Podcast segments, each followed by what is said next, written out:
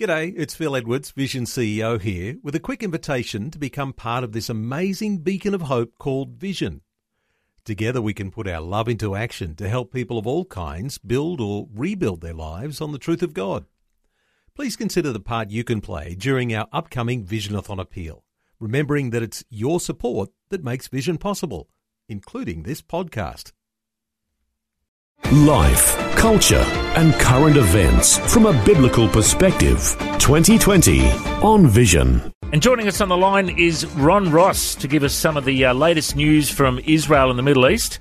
And Ron, uh, your son-in-law Steve Grace and your daughter Kerry are in Israel right now. I've been seeing their photos on Facebook. Looks like they're having a ball.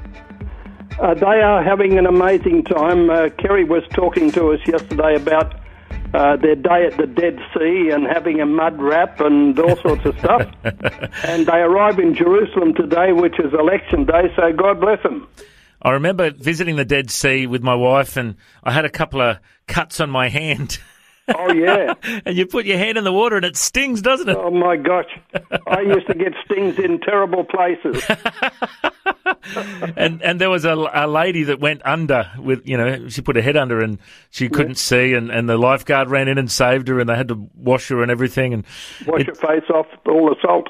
It's intense. Now, is that the place where Sodom and Gomorrah used to be? Yeah. I, yeah. Uh, the good thing is they've had some rain. Uh, Kerry rang us a couple of days ago and said, "What do I do? It's raining." Yeah. uh, but that's when the Israelis get out on the streets and dance and praise God for the rain. And the levels of the Galilee and the Dead Sea have raised uh, very slightly, but they've got off the dangerous point. So uh, there's great joy, but there's a lot more rain needed. Yeah, absolutely. And it's fascinating that you know it's the place of Sodom and Gomorrah, and it's you know so dense with salt in that water. Yeah. Um, I heard Pastor Greg Laurie tell a great joke recently. He said, "Imagine being in heaven, and you know you're, you're meeting Abraham and Paul, and you're having a great feast, and and then you meet you meet Lot at the great wedding feast, and you say, Lot, oh, could you pass the salt? Uh, ooh, that's awkward. Uh, sorry." Yeah, we did a story uh, with Neil last week about uh, the longest uh, salt mine found in the world. Really? Uh, was found uh, at Mount Sodom. Wow. Uh, just last week. Isn't that fascinating, hey? Yeah, so it's going right back to the Sodom story. Yeah, wonderful, wonderful. All right, well, let's get into it. So Israel's votes. Uh, Israel's voting in national elections today. Over six million are eligible to vote. Give us the latest there.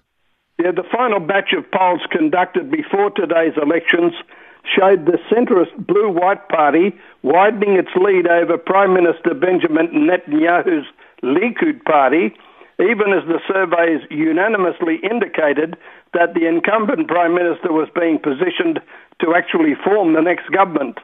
An Israel Hayom news poll projected the centrist Blue and White Party would win 32 seats in the upcoming vote, five more than the right wing Likud, which was predicted to win 27. However, the poll found that right wing bloc, led by the Likud, would beat the centre left bloc by a substantial margin. Uh, there's a lot of concern about this election. Uh, there's talk about uh, the constitutional charges coming up against uh, Netanyahu in the future, and uh, there's a concern that if he wins this time, Israel will really swing into a right wing situation. I know he held a meeting over the weekend to rally the troops. Uh, the young people favour Netanyahu, uh, but it's going to be an interesting day. Well, we certainly need to be praying that God will raise up the right people and close the door on the wrong people. And Prime Minister Netanyahu has boldly declared there will be no Palestinian state, hey? Yeah, what a headline. Mm. The US is fully aware of Benjamin Netanyahu's flat rejection of the creation of a Palestinian state, along with his plans to extend Israeli law to the West Bank, he said yesterday. In an interview with Channel 12, Netanyahu pushed back against his main election rival, Benny Gantz, who claims that his vow to annex the West Bank was nothing more than an empty campaign promise. Netanyahu, over the weekend, historically declared that he fully intends to extend Israel's sovereignty over the West Bank. The incumbent prime minister also said he had told President Trump that he would not evacuate a single person from the 400,000 uh, 400, Jews residing on the West Bank. He said on Sun, uh, Gantz said on Sunday, uh, Netanyahu's statement was meaningless and no more than a last-minute bid for Likud to gain the upper hand in the election. Netanyahu, uh, however, countered that such radical moves did not happen overnight. Why did it take two years to get recognition of the Golan Heights, even with such a friendly US president? These things take time, he said. Netanyahu said annexation of the West Bank would happen in three stages, and he hoped to do it with full American support. But he did say there will be no Palestinian state. Mm. Well, it's certainly been interesting to see uh, the USA and their relationship with Israel. And, you know, even though, you know, we, we all know President Donald Trump isn't perfect, he's, he's got a very, uh, you know, checkered past. But the reality is he's got some strong Christian evangelical leaders who have helped him craft the soon to be uh, announced Middle East peace plan. Uh, what's the latest there, Ron? Yeah, the latest is that evangelicals, in fact, are on the front lines helping President Trump craft his peace plan for the Middle East. The quote said, We were stunned by that, said Pastor Jack Graham of Prestonwood Baptist Church in Plano, Texas.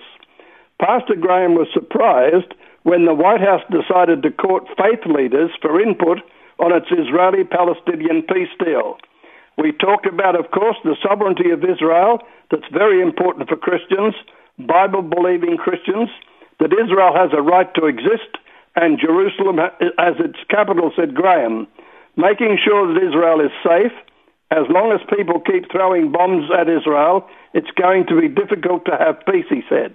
Everybody understands that, but at the same time, we talked about partnerships with Arab countries and governments that could be partners and economic development will be part of the plan. Pastor Franklin of the multi-state, uh, multi-site Free Chapel, based in Georgia, agrees.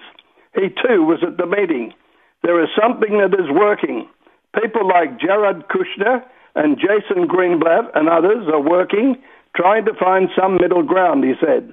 The middle ground could include a two state solution, the challenge lies with the Palestinian Authority, which has refused to speak with the White House since President Trump recognized Jerusalem as Israel's capital. Everyone needs to live with hope. Many Palestinian people are living without hope, Pastor Graham said. Mm. And you know, you know, the Word of God says God blesses those who bless Israel, and we need to keep praying for the peace of Jerusalem. So important that we uh, continue that focus. Uh, another interesting news story coming out of Israel is their lunar mission is on course for landing on Thursday. That sounds out of this world, mate. That's exactly where it is. After completing the first of five pre-landing maneuvers on Sunday, Bereshit, which is Genesis, the Israeli unmanned moon mission was declared to be on course for a Thursday landing. In its first maneuver, the probe reduced the distance of the spacecraft named for the creation of the Earth, to only 750 kilometres from the Moon. Officials at Space 2 and Israel Aerospace Industries expressed satisfaction over the weekend with the quality of the photos the probe sent back to Earth from the dark side of the Moon. Israel is everywhere. It's wonderful to hear this uh, incredible little nation that is punching way above its weight. Another interesting story is that Israel has the lowest rate of diet related deaths worldwide, according to a major study. Tell us about that. Well, I'm excited about this because I'm a diabetic and I've never felt healthier than when we lived in Jerusalem. Mm. Uh, the meals are just very healthy. And now we have it officially. Israel has the lowest rate of diet related deaths worldwide, according to a major study published by researchers at the University of Washington. The most in depth study of its kind to date, published in the prestigious medical journal The Lancet, re- revealed that globally one in five deaths in 2017 were associated with poor diet, with cardiovascular disease the largest contributor, followed by cancer and type 2 diabetes. The countries with the lowest rates of diet related deaths, however, were Israel, 89 deaths in 100,000 people, followed by France, Spain, Japan, and Andorra. And uh, I'd hate to think where Australia is. and I, I, I guess I know where America is in sugar-related uh, diets. The United Kingdom ranked 23rd worldwide. The United States ranked 43rd, and China was ranked 140th. But there is little Israel with its Mediterranean diet at the top of the list. And I just have had flashbacks to my trips to Israel, Ron, eating all that delicious hummus and the, the dates and uh, the St. Peter's fish. Do you remember the St. Peter's fish that they said? I love oh, St. Peter's fish, oh, yes. So good for you. Uh, you know, and that, that's the whole problem today. You know, I've, I've had a bit of health issues recently and, you know, i am really trying to uh, eat healthy and eat, eat, God's way, you know, eat, eat you know, plant-based stuff and, and good healthy stuff. And uh, the reality is, um, they do eat very well over there, and um, it's a, a, great example of uh, eating God's way. And uh, it's interesting, you know, that a lot of people throw out the Old Testament, mm. but the uh, Israeli people get their diet from guess where? Where? The Old Testament. Oh, of course, yeah.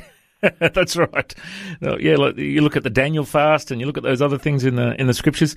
Yeah, well, it's it's a uh, an amazing uh, uh, testimony of uh, this little nation that is uh, punching above its weight in health, in you know a lunar mission, and uh, even though they're surrounded by enemies, uh, God keeps blessing uh, Israel, and let's keep them in our prayers. Hey, Amen. Well, Ron, it's always a pleasure to catch up with you, and love to all your family. Thanks for your time. God bless. Thanks, man. Before you go, thanks for listening. There's lots more great audio on demand, or you can listen to us live at visionradio.org.au. And remember, Vision is listener supported. Your donation, large or small, will help us continue connecting faith to life for hundreds of thousands of people across Australia and around the world. Learn more or donate today at visionradio.org.au.